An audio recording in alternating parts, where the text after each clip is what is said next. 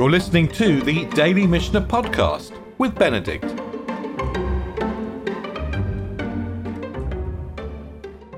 Okay, good afternoon. Thanks for dialing in. We're still at the beginning of the tractate of Chala. And yesterday, we put the groundwork down. We reviewed some psukim, actually from the Parsha of Shlach. After the failure to go into the land of Israel, the people were given the mitzvah of Chala. And that's a mitzvah for all the generations of those living in the land of Israel. We looked at a Mishnah from Ediot, and Shammai says that the quantity of of of um, of uh, dough we need to be to make it necessary to take challah is a kav, which is about a quart, by the way. That's a reasonable estimate, I think, of a kav. A kav is about a quart. Hillel says two kavs, and the the chachamim sort of come down somewhere in the middle in at, at a quart and a half, a kav and a half. And then we learnt the first Mishnah, and we found that the first Mishnah, and this is going to apply, by the way, to the first half of the chapter. The first Mishnah wants to compare halachot of challah to those of Pesach. So we learnt about the five species wheat, barley, spelt, oats, and rye, the five species for which the land of Israel is known. They're subject to challah, and there are various halachot that are relevant to Pesach. Their new crop is prohibited prior to Pesach. You can't reap them prior to the Omer and so on. And the Mishnah is then going to continue. We're still on track with the parallel between Pesach and Challah. We're still on the five species. So these these Mishnayot effectively belong together. Maybe they were joined together at some point.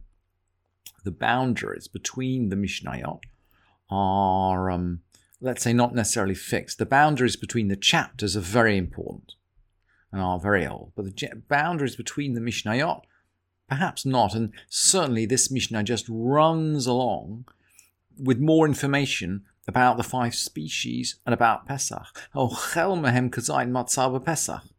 Chovato. If you had a little bit of matzah, an olive's bulk of the five species, and you waited on Pesach, you'd have fulfilled your obligation. Kazait chametz chayav behikaret. If you, if of those five species you had an olive-sized piece of chametz, you're subject to karet. If they got mixed up with any other species, it's a transgression on Pesach. You have to get rid of this stuff. And then going on to going on to nadarim, someone who hanoder min hapat If you make an, a neder that you're going to refrain from bread and from something called tavua. Tavua is mm, produce or harvest. You're forbidden from consuming these five species. This is according to Rabbi Meir.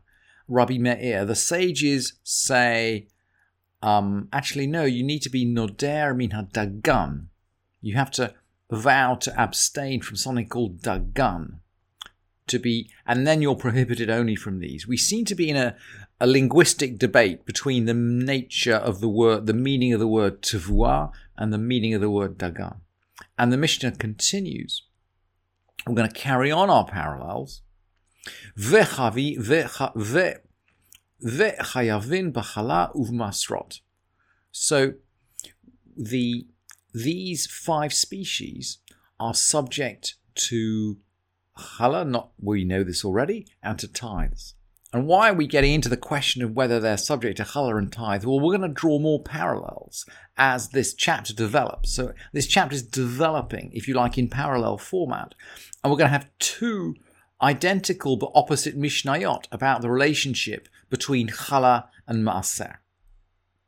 The first one, the first one gives us objects which are subject to challah but exempt from maaser. Okay, so we're going to see two mirror image Mishnayot, but this is the first half of the mirror. We'll see the second half in a minute. So these things are caught up in challah. They're, challah's obligatory in these things, but not maaser. And these are the traditional things, by the way, which we've already looked at when we've learned the tractate of Masrot. Typically, they're things that either don't belong to anybody or belong to the poor. So we've got halaker bea shiharave. these are all, yeah, we've we've seen these lists before. The gleanings, the forgotten sheaf, the pear, ownless produce, something that belongs to poor people, or belongs to nobody at all, and it's not subject to maser. Or we could say maser rishon shenit la truma. If the first tithe has already had its uh, uh, ma, its its truma maser taken from it, it's not liable anymore. Second tithe, hekdesh, all this stuff is not liable to Masrot because they're all they're rather than being considered ownerless, they're considered already the property of the Beit Mikdash. And grain that has not grown um. Grain that's not a third ripe, and we learned right at the beginning of the, of the Masechet of Shvi'it that when grain is not yet a third ripe, it has a different status. It's not ready. It's not subject to Maser. But and here's the but a poor person takes grain and makes it into bread, and that dough is still liable for challah. Even though the produce itself wasn't liable to maaser. And similarly with a Levi, who's given maaser, or a, or a, a Kohen who's given truma, that produce is still liable to challah if he makes a loaf out of it, even though it wasn't liable to Maser in the first instance. So there are some types of ownership which we already know are not liable to Maser, but they are liable to Chala. And then the Mishnah is going to teach us the opposite way round. So let's look at some things which are liable for Maser but exempt from Chala. That's the fourth Mishnah. Elu chayvin b'masrot ufuturin minachala. So, what kind of what kind of objects are liable for um, tithes, but not from challah? Well, these are now we're going to go back to the five species, so you can see, if you like, this early part, this early part of the uh, the first chapter of challah, the if you like, the early part of the tract challah. You can see we're coming full circle. We began with the five species. And we're going to come in, we're going to end with exceptions to the five species. So we've got ha'ores, ve'hadochan, ve'hapragin. These are all kinds of um, ve'hakitniot. All these are all kinds of um, stuff that don't fall into the five species rice and millet and poppy seed and sesame seeds and pulses. And then we're going to now we're going to come back to the quantities which we learned from the Mishnah of Ediot. Ufachot michamisha ruvaim batuvua and less than five fourths of a kav remember that the Chachamim eventually settled on five fourths of a kav so that's about five fourths of a quart for the sake of argument as the quantity of grain necessary if you're going to make dough that is subject to chal. And then there are different kinds of of um, different kinds of cakes which are not really proper bread, I would say. Sponge cakes, honey cakes, dumplings, cake cooked in a pan. Muduma is stuff which is dubious. When we learnt about muduma, when we learnt about truma, muduma is stuff which is dubiously truma.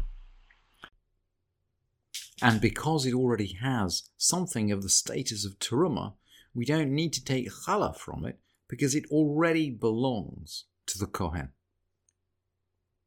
That's it for the first part of the tractate of challah, and we will pick up later on the tractate on the next session.